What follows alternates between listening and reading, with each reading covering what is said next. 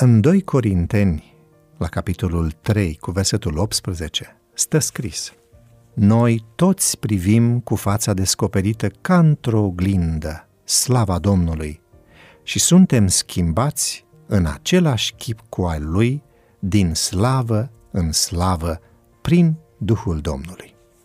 De-a lungul vremii s-a scris mult despre educație, gândurile și experiențele marilor gânditori, ducând la experimente educaționale cu rezultate care au marcat lumea noastră. Este destul să privim societatea postmodernă ca să observăm că rezultatul acestor experimente educaționale se îndepărtează din ce în ce mai mult chiar și de cel mai modest model de educație pe care oricare dintre noi l-am putea avea.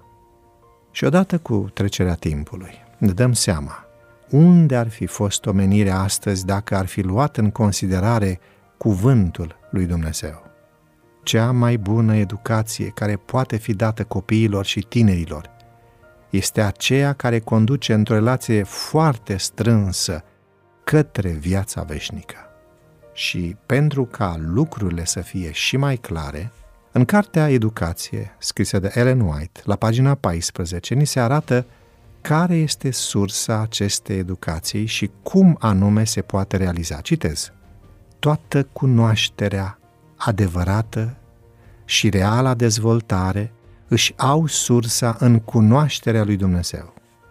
Această cunoaștere se face simțită ori încotro ne-am întoarce, în domeniul fizic, mental și spiritual. Mintea omului este adusă în comuniune cu mintea lui Dumnezeu, finitul cu infinitul.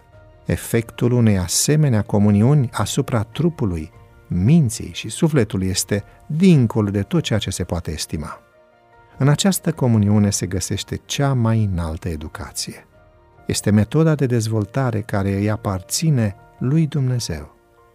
Îndemnați copiii și tinerii să privească în fiecare zi slava Domnului. Lăsați ca mintea copiilor, a tinerilor și a voastră să ia contact cu mintea lui Dumnezeu pentru a simți aroma veșniciei.